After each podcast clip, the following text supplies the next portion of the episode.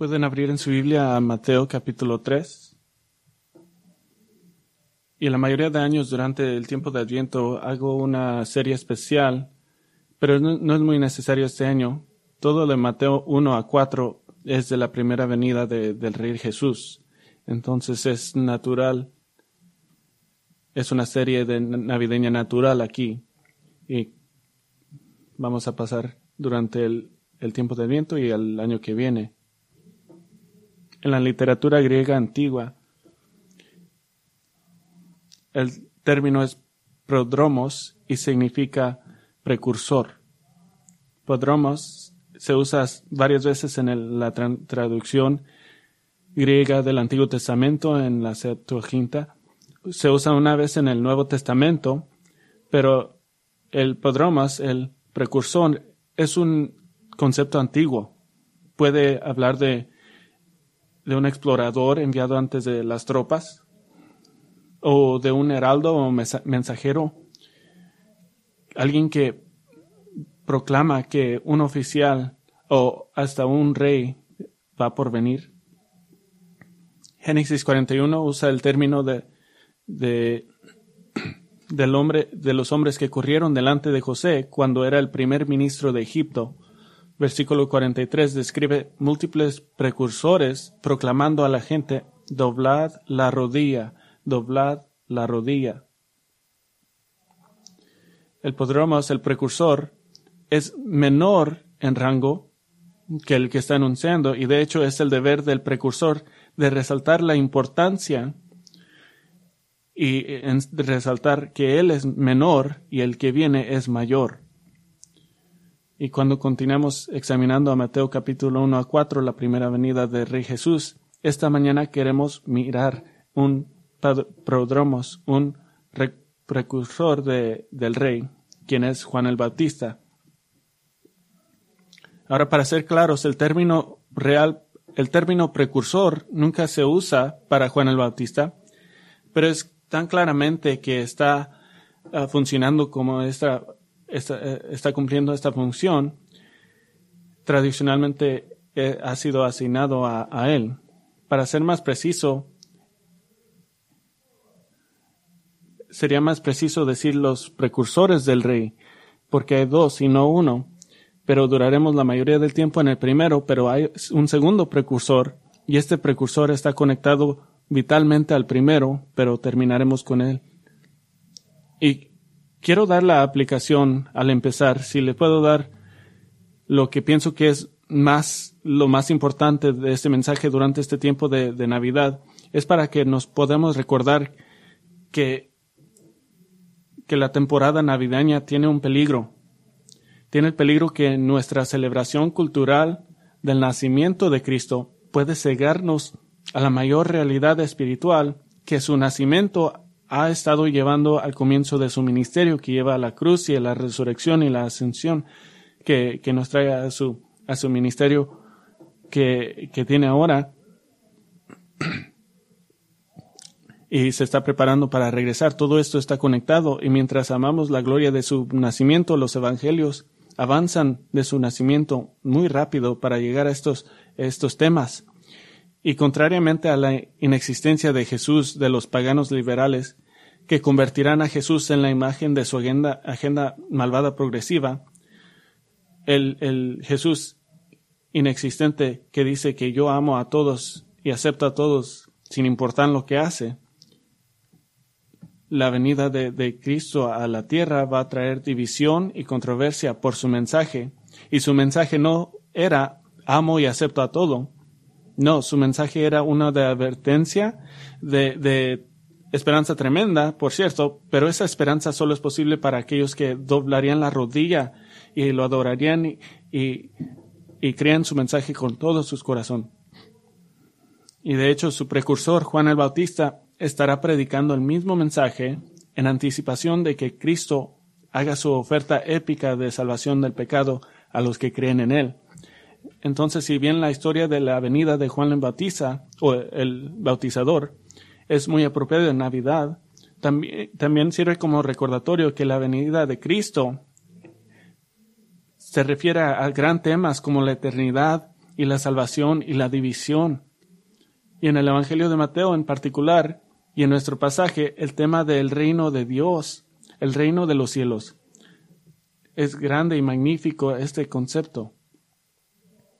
Entonces, duraremos la mayoría de nuestro tiempo mirando al primer precursor del rey, quien es Juan el Bautista, y lo dividiremos entre cuatro partes, cuatro partes de la misión enviada por el cielo del precursor, y daremos un, los cuatro puntos al empezar.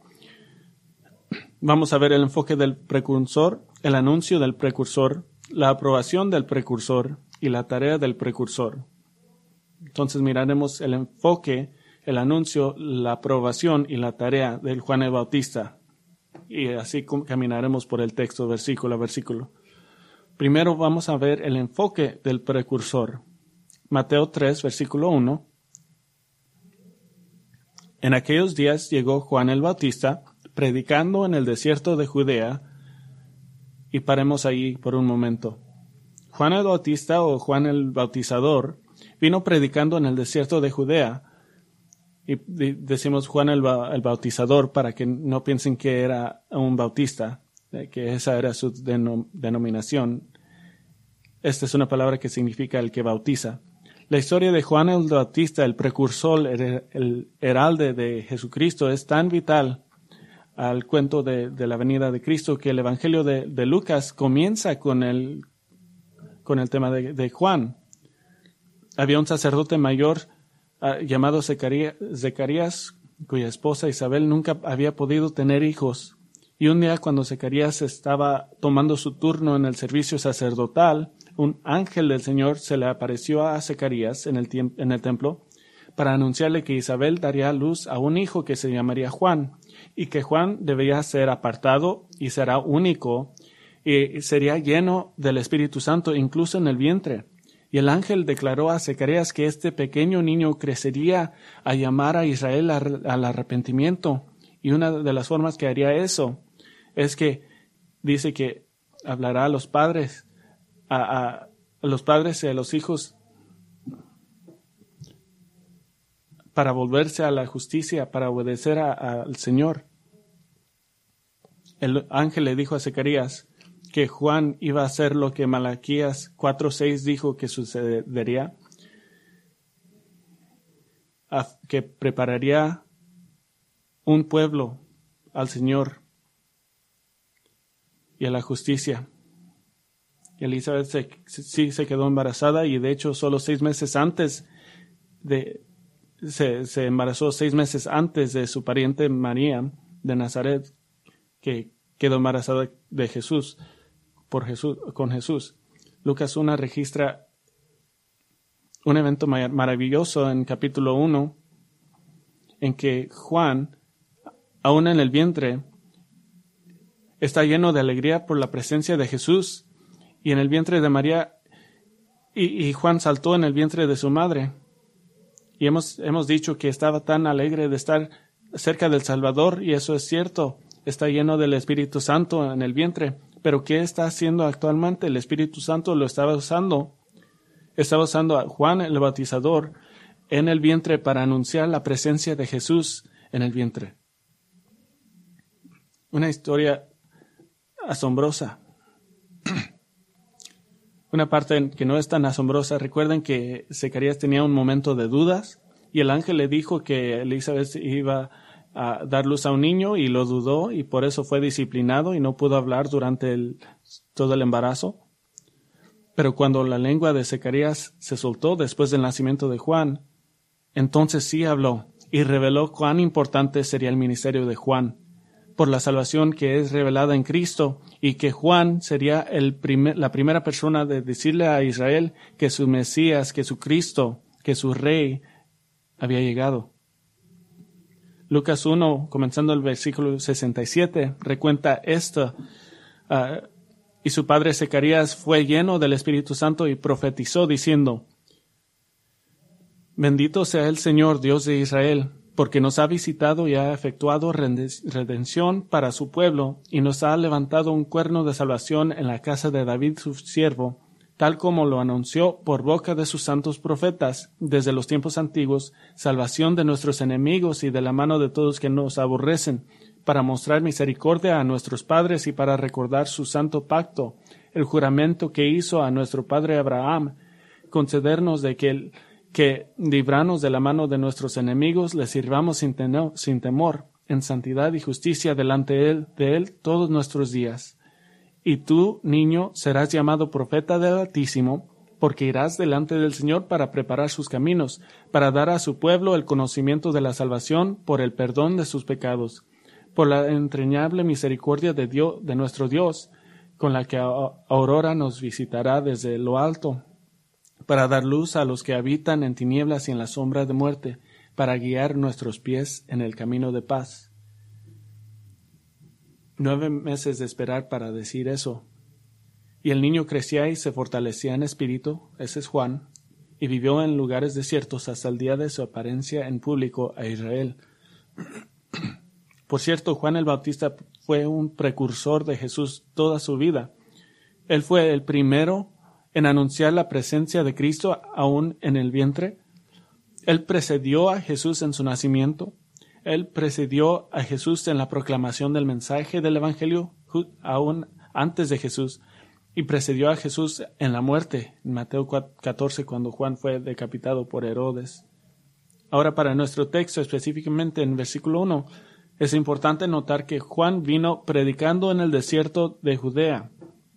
Está en el campo, en las regiones superficiales, alrededor de, Jerusalén. Y este es un pedazo de información clave, porque no solo cumple la profecía del Antiguo Testamento, como veremos en el versículo 3, sino que también da un mensaje claro que Dios está exponiendo la malvada religiosidad falsa y superficial del liderazgo judío. Y eso será aparente en el versículo 3. Pero el hecho que está predicando en, en los desiertos es muy importante teológicamente. Y dice que Juan vino predicando el verbo querusón es, es el participio de, de querusó. Y esto es importante porque eso no es predicar en el sentido de que el evangelicalismo estadounidense piensa en la predicación, que, es un mensaje simple, lleno de historias, con una moraleja al final, que todos le, gustan escuchar, pero se alegran cuando se termina. Esta no es ese tipo de predicación. Esta es predicación en en letras mayúsculas, es una proclamación, una publicación de la verdad. No tanto la idea de, un discurso bien elaborado como el anuncio, sino un anuncio de un evento importante. Y el evento importante es la venida, la venida de Jesucristo, del Rey. Entonces Él viene predicando. Ese es el enfoque del precursor. Segundo, vamos a ver el anuncio del precursor. ¿Qué estaba predicando? ¿Qué era el contenido de su mensaje. Versículo 2. Arrepentíos, porque el reino de los cielos se ha acercado. Arrepentíos porque el reino de los cielos se ha acercado. Y es absolutamente vital ver la continuidad entre el mensaje que Juan da y el mensaje que da Jesús. Miren en una página después, en Mateo capítulo 4, 17, que es el mensaje que trae Jesús 4.17 dice, desde entonces Jesús comenzó a predicar y a decir, arrepentíos porque el reino de los cielos se ha acercado. Es idéntico, es la misma mensaje. La primera palabra de predicación sobre Jesús y la primera palabra de predicación de Jesús es arrepentíos. ¿Qué significa arrepentirse?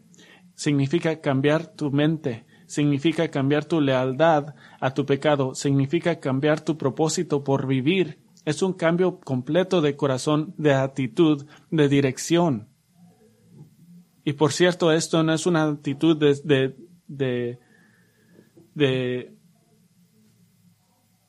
de, sentirse mal por tus pecados. Ese es un subproducto, es el resultado del arrepentimiento, pero no es arrepentimiento en sí. Y tenemos que decir esto porque hay tantos en día que enseñan y predican que el arrepentimiento no es necesario para la salvación. De hecho, llaman a esto salvación basada en obras y representan erróneamente que una persona tiene que hacer buenas obras para que sea aceptable a Dios. Dicen que, que creer que Jesús es tu Salvador es suficiente, sin importar que nada en tu vida cambia, que este, ese, que esa creencia intelectual momentaria o asentimiento a la noción de Jesús como Salvador es suficiente, sin importar cómo vives después. Pero las acusaciones de que un llamado al arrepentimiento es una especie de salvación basada en obras son tontas, porque ignoran la el significado básico de la raíz del arrepentimiento, que significa cambiar tu mente y tu lealtad, significa de voltearse de una cosa que es malvada a una cosa que es buena. Y aquellos que dicen que llegar a Cristo implica solo una creencia, intelectual en el hecho que Él es un Salvador, encontrarían algunos argumentos rígidos de personas que conocemos. Encontrarían argumentos contra ellos de, como de profeta Joel. Joel 2.12 dice, aún ahora declara el Señor, volved a mí de todo tu corazón, con ayuno, llanto y lamento. Volved es una palabra que significa girar o cambiar, de ir, en vez de ir a esta dirección, de ir a la otra dirección. Es un cambio interno de tu mente y corazón. Y continúa en Joel 2. continúa diciendo que obras externas de, parecer arrepentido son inútiles.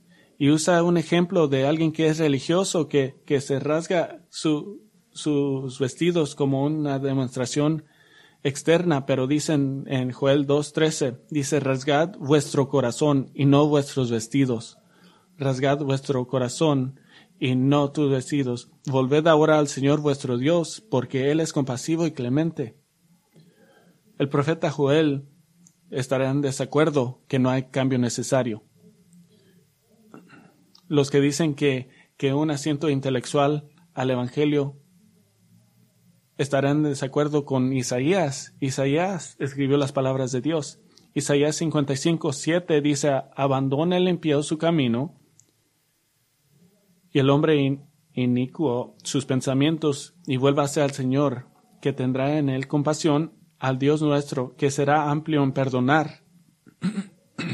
no significa de crear una perfección sin pecado. Esto es ridículo y esto no se puede hacer. No hay alguien en la iglesia ortodoxa que, dice que tiene que cambiar tu comportamiento para ser cristiano. No, pero para, para abandonar tu camino es de, es de parar de amar tu pecado y de amar todo lo que haces mal. Entonces el mensaje de Juan Bautista de arrepentirse es consistente con el mensaje de Dios a Israel por todos los siglos. Regresa, arrepiéntete cambia tu lealtad. Y Juan da la razón que es hora de arrepentirse, usa una conjunción de conexión para, su mensaje es arrepentidos porque el reino de los cielos se ha acercado. Y eso ha sido un objeto de mucho debate y solo por leer esa frase hemos, uh, hemos ¿qué significa que viene el reino del cielo. Significa que Cristo venía a comenzar el proceso del reino que viene a la tierra y que sus seguidores continuarán y traerán el reino en preparación para el regreso de Cristo. Ahora esto llaman el nacionalismo cristiano. O quizás significa que Jesús estaba ofreciendo un reino puramente espiritual, invisible, que es, que es sola consistente con la salvación espiritual de los que creen en Él. Es decir, esto, esta proclamación está hablando solamente de la iglesia, de, Dios reinando en los corazones de, de, los hombres. Y, por cierto, es parte de la ecuación. O significa el reino mediador. Un reino con un Dios hombre reinando en la tierra como se profetizó en el Antiguo Testamento, estaba, estaba siendo ofrecido y finalmente se establecería en su segunda venida. Esta es la única posibilidad del reino dado en el, Antiguo Testamento. Deje darles unos ejemplos. Ni Juan ni Jesús da una explicación alternativa del reino. Entonces es razonable suponer que el reino del que están hablando es el mismo que es profetizado en el Antiguo Testamento. Tiene que ser el mismo. No hay otra opción. Hay otra razón por cual este tiene que ser el reino de Cristo en la tierra.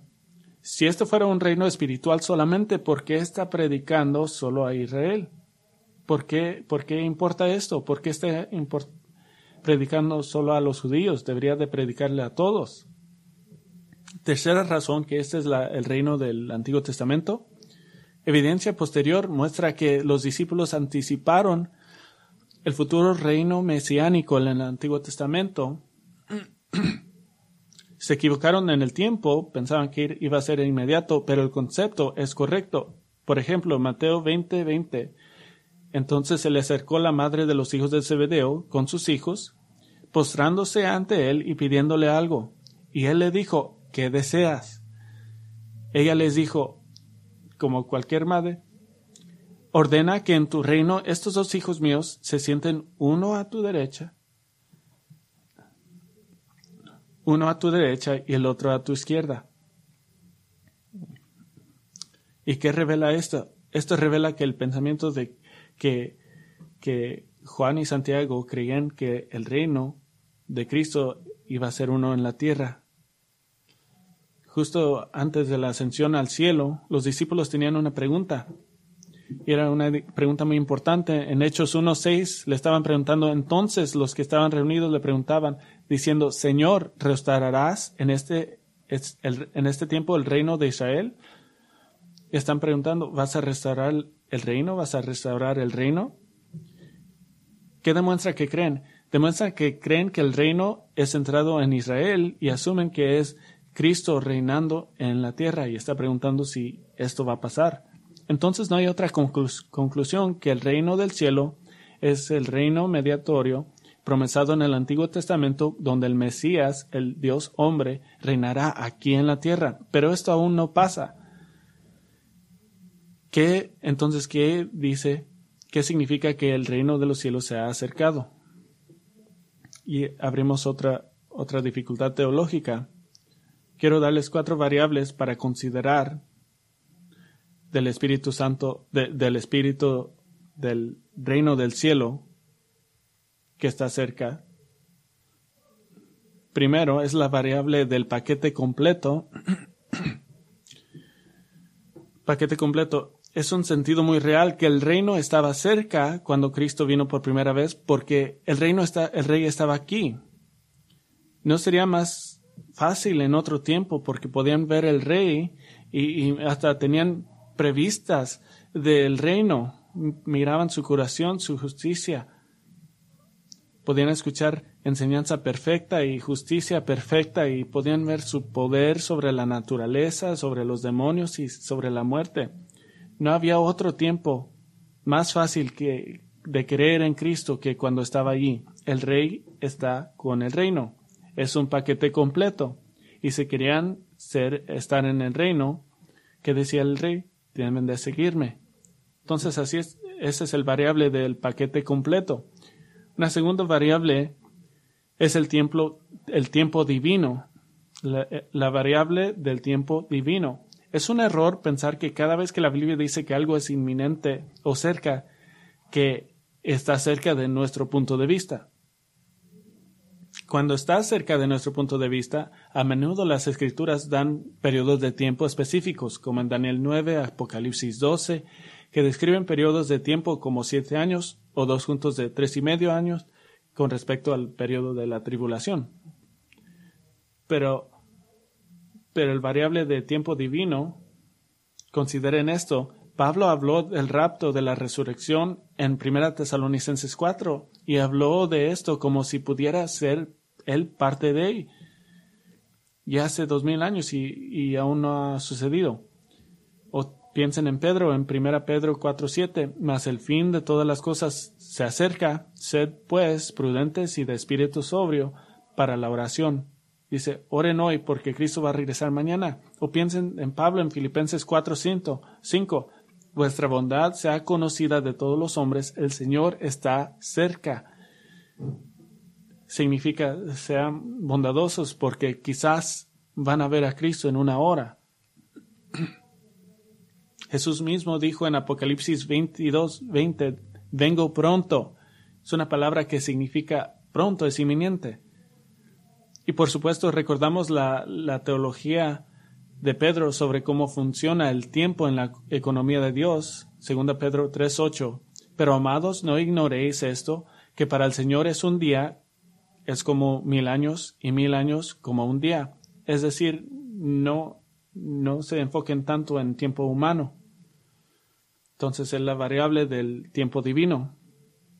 Tercera variable, la variable gramatical.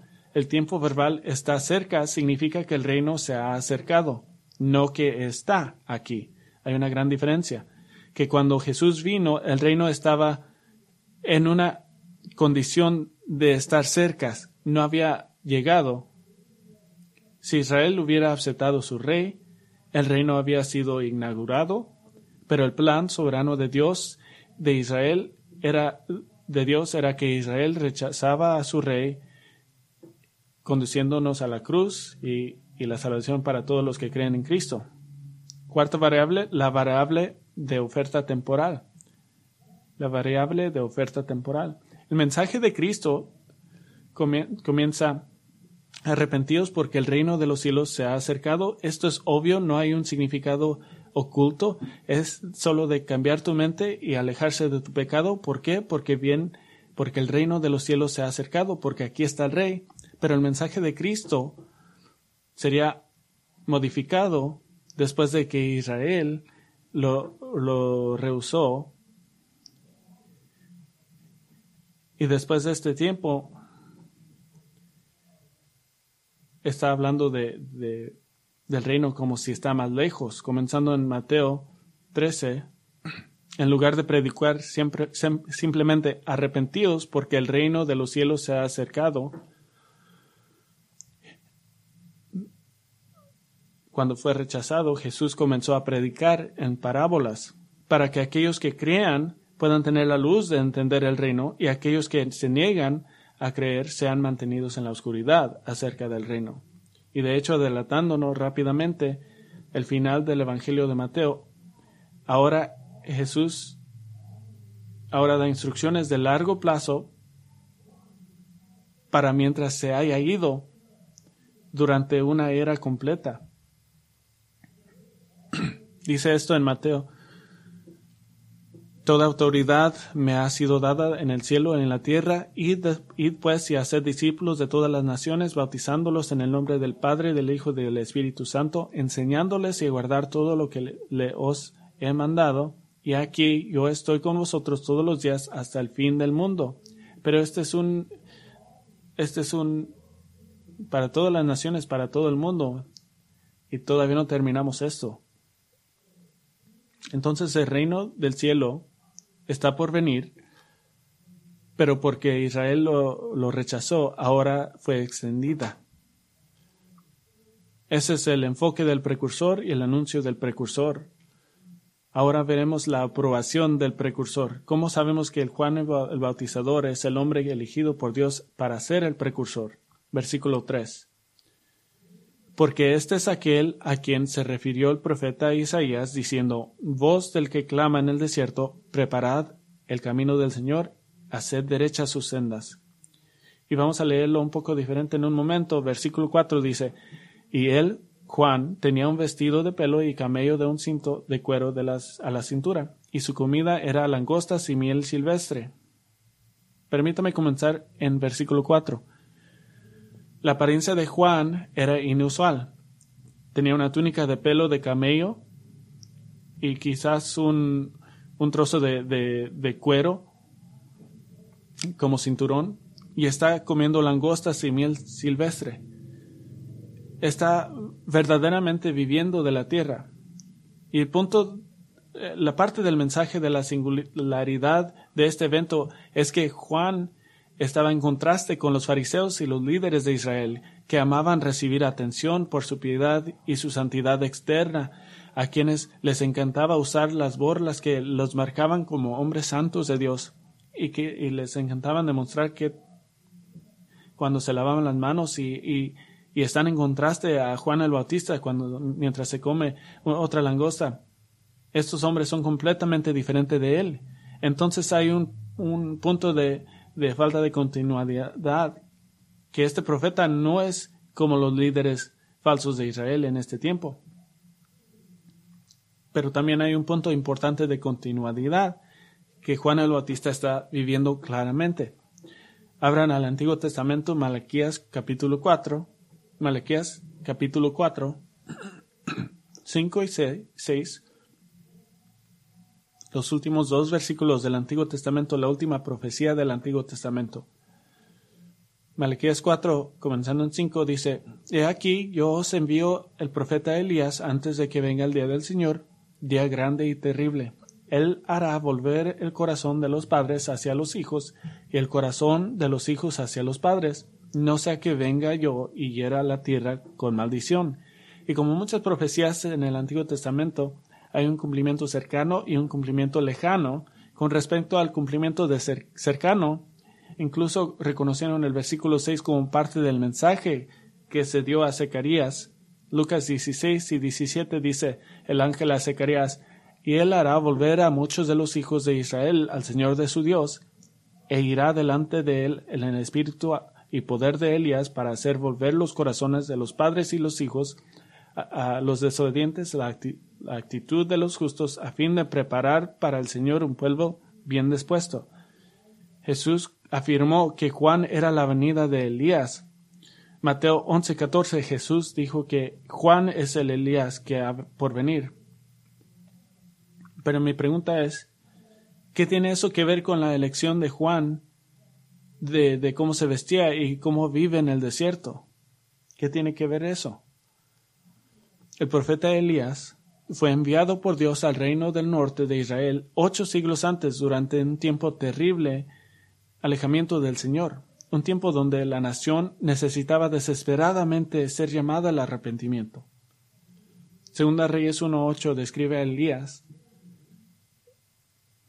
ellos le respondieron, era un hombre cubierto de pelo, con un cinturón de cuero ceñido a sus lomos. Y no quiero, esto no significa que era personalmente peludo, pero probablemente que llevaba una prenda hecha de cabello, como pelo de camello, y tenía un cinturón de cuero. Y por cierto, recuerde que en un momento en el ministerio de Elías, Dios lo mantuvo escondido en el desierto siendo alimentado por cuervos que le traían comida. Entonces, en todas las formas posibles, Juan el Bautista está mostrando que Él es el cumplimiento de Melequías 4, 5 a 6. Él es el que predicará el arrepentimiento para preparar el camino del Señor. Pero Mateo destaca otra profecía de un precursor. Realmente la conexión principal de Juan el Bautista con las profecías del Mesías del Antiguo Testamento Regresen al Mateo capítulo 3, versículo 3, porque este es aquel a quien se refirió el profeta Isaías, diciendo, voz del que clama en el desierto, preparad el camino del Señor, haced derechas sus sendas. Esta es una referencia directa a Isaías 40, versículo 3. Isaías 40, versículo 3. La conjunción ¿por qué? en Mateo 3, versículo 3 enlaza el ministerio de Juan con la profecía de Isaías 40. Esta es la aprobación del ministerio de Juan. El que habla en Isaías 4, 40 es Juan el Bautista. Y esto es muy importante. En el versículo 3 necesitamos poner las comillas en lugar apropiado. La mayoría de sus Biblias ponen las comillas eh, comenzando en preparad el camino del Señor. Entonces dice, preparad el camino del Señor, y enderezcan sus caminos. Pero las comillas deben de estar antes, deben de estar antes de en el desierto, preparar el camino del Señor, hacer derechas sus sendas. No es que Juan está predicando en el desierto, eso es su mensaje. Su mensaje es en el desierto, hombres y mujeres de Israel, preparad el camino del Señor, enderezar sus caminos. Y esto se hace muy evidente cuando escuchamos la profecía original en Isaías 40, versículo 3. Dice, una voz clama, en el desierto, preparad el camino del Señor, haz recto en el desierto una carretera para nuestro Dios. preparar el camino del Señor y hacer derechas sus sendas tenía que ver con la gente escuchando la predicación de Juan el Bautista que deberían de preparar sus propios corazones para la venida del Rey, deberían de arrepentirse y humillarse antes de que antes de su llegada. Las sendas a preparar son las sendas de sus propias almas. Pero viene en el desierto. ¿Por qué es importante dónde pertenecen las comillas? Porque en el desierto no solo está hablando de dónde estaba Juan el Bautista, ese es parte de su mensaje. Porque es en el desierto preparar el camino del Señor, hacer derechas sus sendas. El desierto era austero, era sencillo, no tenían adornos, ningún significado religioso. Y de hecho la apariencia de Juan también representaba esto. ¿Qué está haciendo Juan aquí? Está repudiando y rechazando toda, todos los adornos y accesorios que podrían hacer que alguien piense que está bien con Dios. El mensaje de Juan era, Arrepentíos porque el reino de los cielos está cerca, y no encontrarás el cielo del reino en el templo, no lo encontrarás en ceremonias religiosas, no lo encontrarás en todas las decoraciones y adornos que durante mucho tiempo te han engañado para que pienses que estás bien con Dios porque haces cosas externas. No. Esto es claro, solo existe el desierto, el mensaje del arrepentimiento y un Salvador que pronto vendrá. No hay nada más. Esta es la crudeza de, toda confianza religiosa siendo quitada y el alma es despojada para revelar un desierto de pecado y sequía espiritual. Juan no está en el centro de Jerusalén, no está en el templo, ha abandonado todos los vestigios oficiales del judaísmo que se habían vuelto superficiales, inane y huecos. Está en el desierto, está fuera de la estructura oficial del judaísmo y trata solo con el alma. No hay adornos religiosos para que nadie se esconda.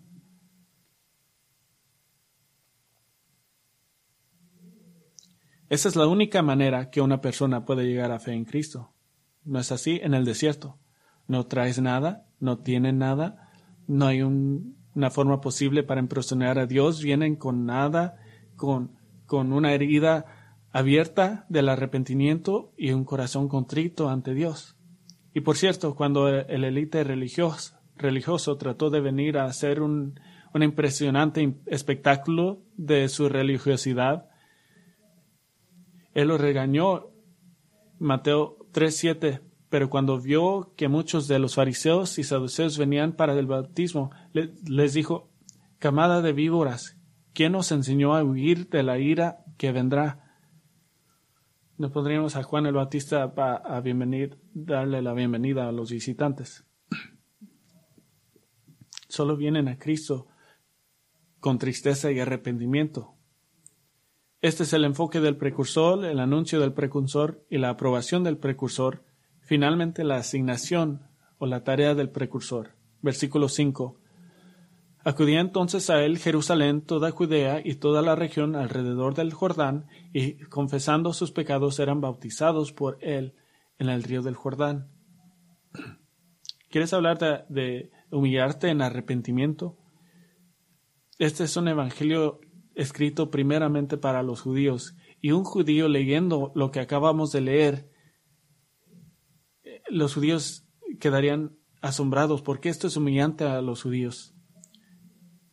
Después de rechazar cualquier noción de que de alguna manera Dios iba a estar más favorablemente dispuesto porque eres judío descendiente de Abraham, tienes que tienes que ver lo que estaba haciendo Juan. Juan estaba haciendo lo impensable. El lavado ceremonial era parte del proceso de un gentil convirtiéndose en judío, uniéndose a la santa nación de Israel. Pero Juan estaba requiriendo este lavado ceremonial para los judíos, lo que implica que si al menos que haya un cambio espiritual, no eres parte de la nación de Dios. No importa de dónde vienes. Después, Juan contesta a, los fariseos y los saduceos y dice, Dios, Dios puede levantar hijos de Abraham de piedras, ese no es el problema. Juan estaba haciendo lo impensable. Estaba haciendo que hasta los judíos comenzaran en cero, trayendo nada, ni siquiera su herencia étnica. Deben de venir como gentiles, como aquellos fuera del pueblo verdaderamente redimido de Dios. A veces se nos preguntan por qué hacemos que la gente lea su testimonio cuando hacemos bautismos. Primeramente sabemos que esa era la práctica de, de la iglesia primitiva pero también miramos lo que hacen aquí. Mientras confesaban su pecado. Fin del versículo 6. La confesión del pecado también era parte de este bautismo. La descarga de almas agobiadas por el pecado y por la desesperanza de acciones religiosas puramente externas. Están confesando sus pecados. Esto, esto es sorprendente. Esto no lo hacían. Estaban en, en el agua y antes que los bautizaba Juan, decía, he hecho esto y esto y esto, y esto no es como una confesión católica que donde piensas que están recibiendo el favor de Dios por el acto de confesión. Esta es gente humillándose a sí mismo en frente de miles de personas, eh, diciendo que, que he robado esto y he hecho esto y esto y esto. Está llamando a la gente que se alejen de su pecado y lo hagan en una forma que es humillante. Esta es la única forma que vienen a Cristo. No vienen con tu cabeza levantada en, en honor. Vienes con tu cabeza para abajo, confesando tu pecado. Está, no hay una comparación a eso. Es un instante único. Es un bautismo único que nunca sucedió antes y nunca sucedió después un tiempo de suplicar a los judíos que preparen sus corazones para conocer su rey venidero. La asignación de Juan fue una tarea de esperanza y de advertencia. La esperanza es que el Mesías Rey viene, el reino está cerca, la ciudadanía del reino está disponible para todos los que se arrepientan. Y la advertencia es el Mesías Rey viene, el reino está cerca, la ciudadanía del reino se niega a cualquiera que no se arrepiente. Pero miré, pero mencioné en el principio que hay dos precursores y para averiguar quién es el segundo precursor, ahora tenemos que ir al pasaje que cita Mateo. Entonces regresen a Isaías capítulo 40. Isaías capítulo 40. Y nos encontramos en una de las selecciones más dramáticas y sorprendentes de cualquier libro de la Biblia. Isaías 40. La principal preocupación de los capítulos 1 a 39 es Asiria y los pecados de Israel que va a causar que sean juzgados. Y luego avanzamos a una situación 100 años después en el, en el capítulo 39. Ahora la preocupación es Babilonia. Y en la sección de transición narrativa, la sección de historia de los capítulos 36 a 39, nos enfocamos en el trato del Señor con el rey de Judá, Ezequías. Ezequías en general era un gran rey, pero para los propósitos del lector, Isaías ha colocado los eventos fuera de orden cronológicamente para que el último vistazo de Ezequías es su orgullo y su egoísmo y, el castigo venidero. Entonces capítulo, capítulo 39 termina con esta con este tiempo muy, muy triste de que viene el juicio. Y debido a esta misma actitud rebelde en todo Judá y los pecados de Ezequías, el, el hijo venidero de Mesías, Dios enviará a Babilonia para juzgar a su gente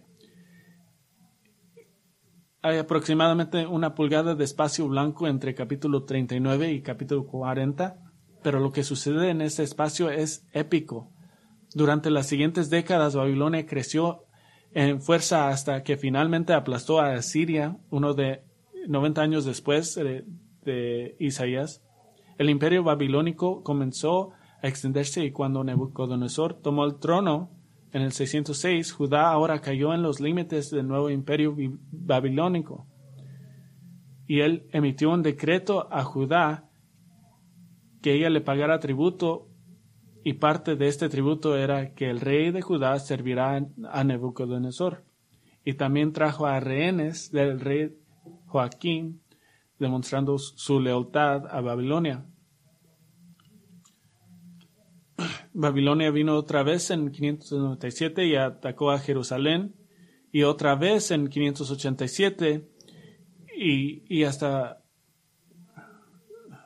en 586 Nebuchadnezzar destruyó a Jerusalén, se llevó a los que no fueron asesinados y ahora Judá ha sido destruido, Jerusalén destruida. Los judíos, los judíos que no fueron asesinados son exiliados a Babilonia y ahora, habiendo estado allí por un tiempo, las profecías de Isaías en, en capítulos 40 a 66 comienzan a adquirir un significativo increíble para ellos. Recuerden, 100 años antes de que pasó esto, el plan de Dios para Israel comienza a tomar forma. No más habrá allí un reino dividido. Ahora restaurará la, nación.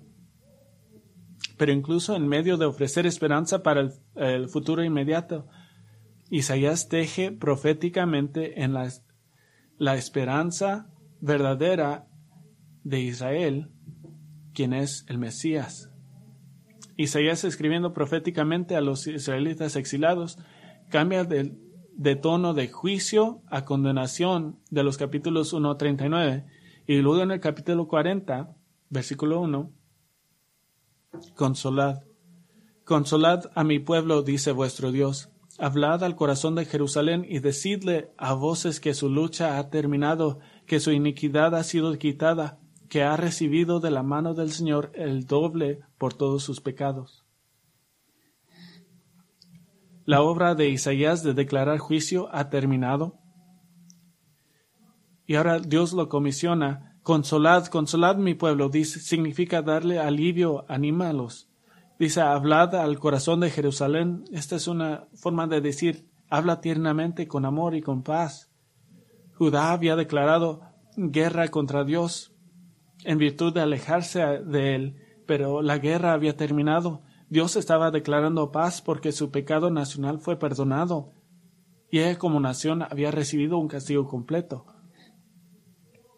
La justicia de Dios se ha cumplido por su nación, y Él está dando un consuelo emocionante, y el resto del capítulo 40 les da razones para tener esperanza en su espera. Para el judío exilado del siglo VI, estas palabras traen consuelo para su regreso de exilio.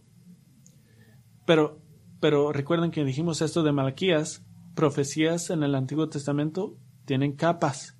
Aquí está la primera capa, versículo 3.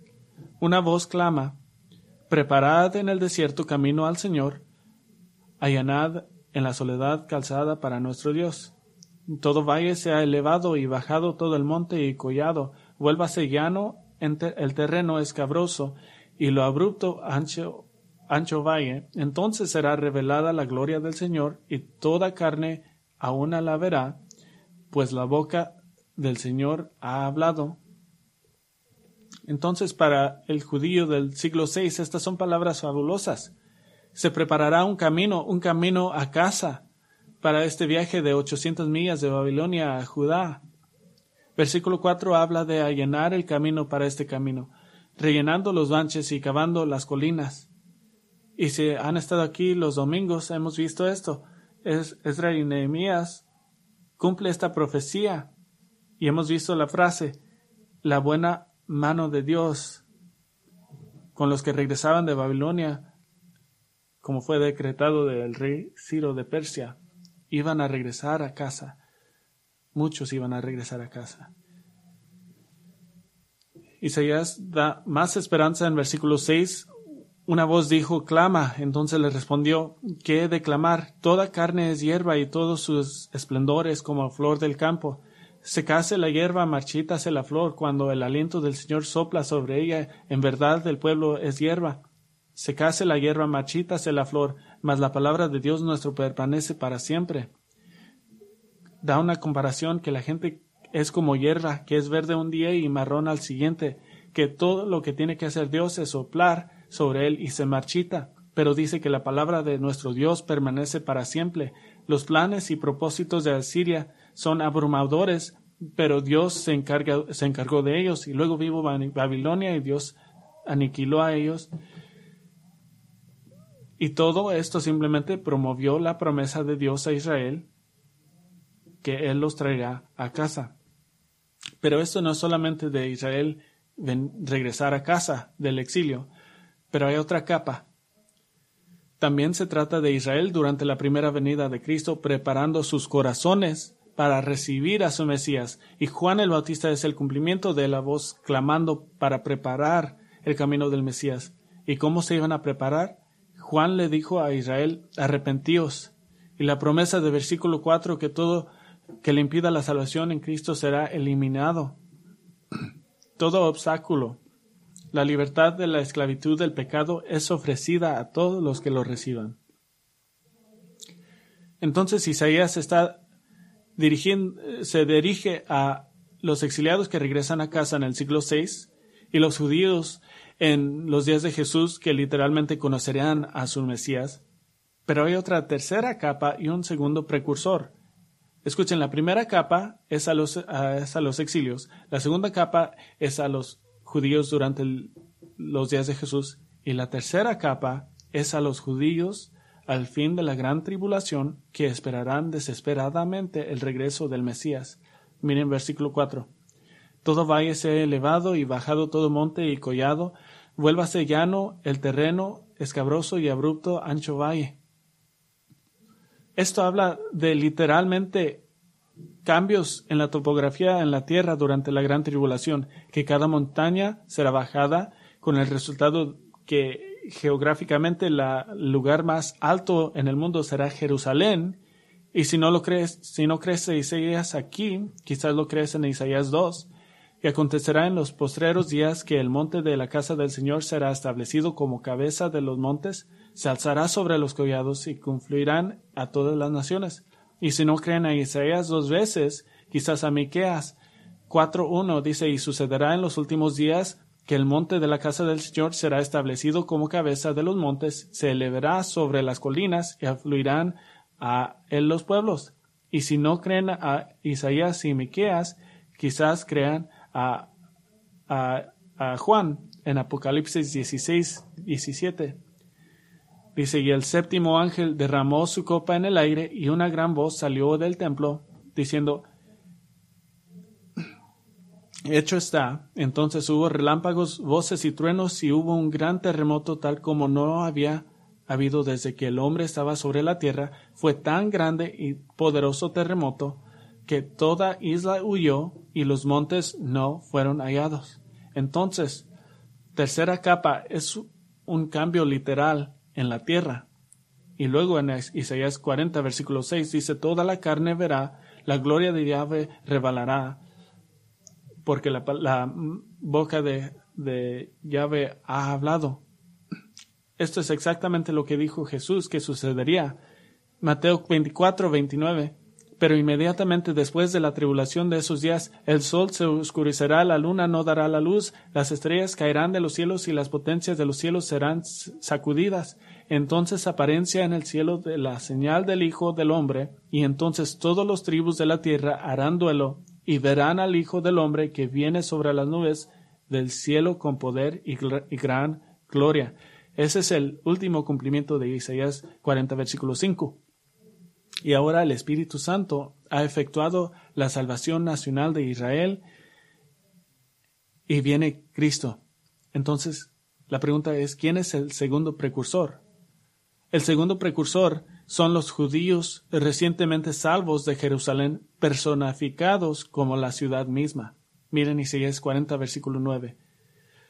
Dice, Súbete a un alto monte, oh Sión, portador de buenas nuevas Levanta con fuerza tu voz, oh Jerusalén, portadora de buenas nuevas. Levántala, no temas. Di a las ciudades de Judá, aquí, paren aquí, y sé que ya miraron, pero vamos a aprender qué es el contexto, que Cristo está regresando. El libro de Daniel hace claro que, que no es instantáneo, pero que es algo que puede ser visto durante tiempos. En Apocalipsis 6 dice que, que el, que la gente va a mirar lo que está pasando y van a saber lo que está pasando. Este es el contexto. Dice, súbete a un alto monte, oh Sion, portador de buenas nuevas, levanta con fuerza tu voz, oh Jerusalén, portadora de buenas nuevas, levántala, no tomas, di a las ciudades de Judá, aquí está vuestro Dios. Jerusalén es el segundo precursor. Los judíos que han sido salvados, la nación de Israel restaurada. Habrá un día en medio del, del reino del anticristo y los judíos creyentes siendo perseguidos y asesinados, Sión y Jerusalén celebrarán y cantarán, aquí está vuestro Dios. ¿Y cómo viene? Esta vez Dios viene en un pesebre, viene como un bebé. Esta vez no. Versículo 10, He aquí el Señor Dios vendrá con poder, y su brazo gobernará por él. Y cuando el Mesías regrese, todos los israelitas que se han inclinado ante Cristo han sido perdonados de sus pecados y todos los gentiles que han sido ah, injertados en la rama de Israel como la iglesia. Versículo 11. Como pastor apacentará su rebaño y en su brazo recogerá los corderos y en su seno los llevará y guiará con cuidado a los recién paridas. ¿Por qué es esto posible? ¿Por qué es posible tu salvación? Mencioné al principio que la palabra griega precursor solo se usa una vez en el, en el Nuevo Testamento y no fue para Juan el Bautista. Necesitabas alguien santo que podía entrar en la presencia de Dios por ti, con un sacrificio de sangre perfecto e inmaculado, alguien que pudiera ir delante de ti, que pudiera morir antes de ti, que, que podía morir y resucitarse. Y tiene la capacidad de estar en su presencia para siempre. Y Hebreos 6 nos dice quién es el precursor. Hebreos 6, 19 dice, la cual tenemos como ancla del alma, una esperanza segura y firme, y que penetra hasta detrás del velo, donde Jesús entró por nosotros como precursor. Jesús. Jesús es el precursor. Y de hecho, Dios da esperanza a los judíos exilados de que podrían llegar a casa en los siglos en el siglo VI y que y a Israel que podrían recibir vida espiritual y aquellos que ponen su fe en el Mesías como su precursor van a llegar a su hogar en el reino de los cielos. Y esa esperanza, por supuesto, se encuentra al final de Isaías 40, versículo 28. ¿Acaso no lo sabes? ¿Es que no lo has oído? El Dios eterno, el Señor, el Creador de los confines de la tierra, no se fatiga ni se cansa. Su entendimiento es inescrutable. Él da fuerzas al fatigado y al que no tiene fuerzas aumenta el vigor. Aún los mancebos se fatigan y se cansan, y los jóvenes tropiezan y vacillan, pero los que esperan en el Señor renovarán sus fuerzas, se remontarán con alas como las águilas, correrán y no se cansarán, caminarán y no se fatigarán. Llegarán al reino de los cielos, al, reino de los cielos, porque tu precursor ya ha llegado a ti. Su precursor ya está allí. ¿Y qué dijo en Juan 14 que está haciendo? dijo que está preparando un lugar para ti. Eso es lo que hace un precursor.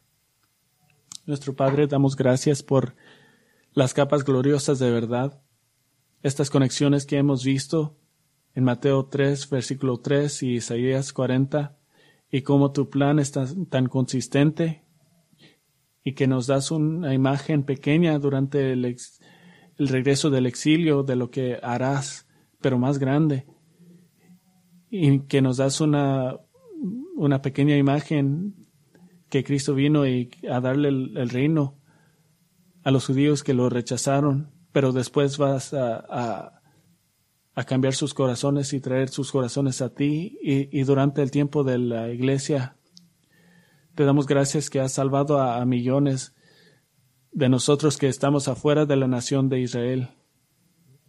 Nos has salvado en la iglesia los, los creyentes gentiles hasta los fines de la tierra.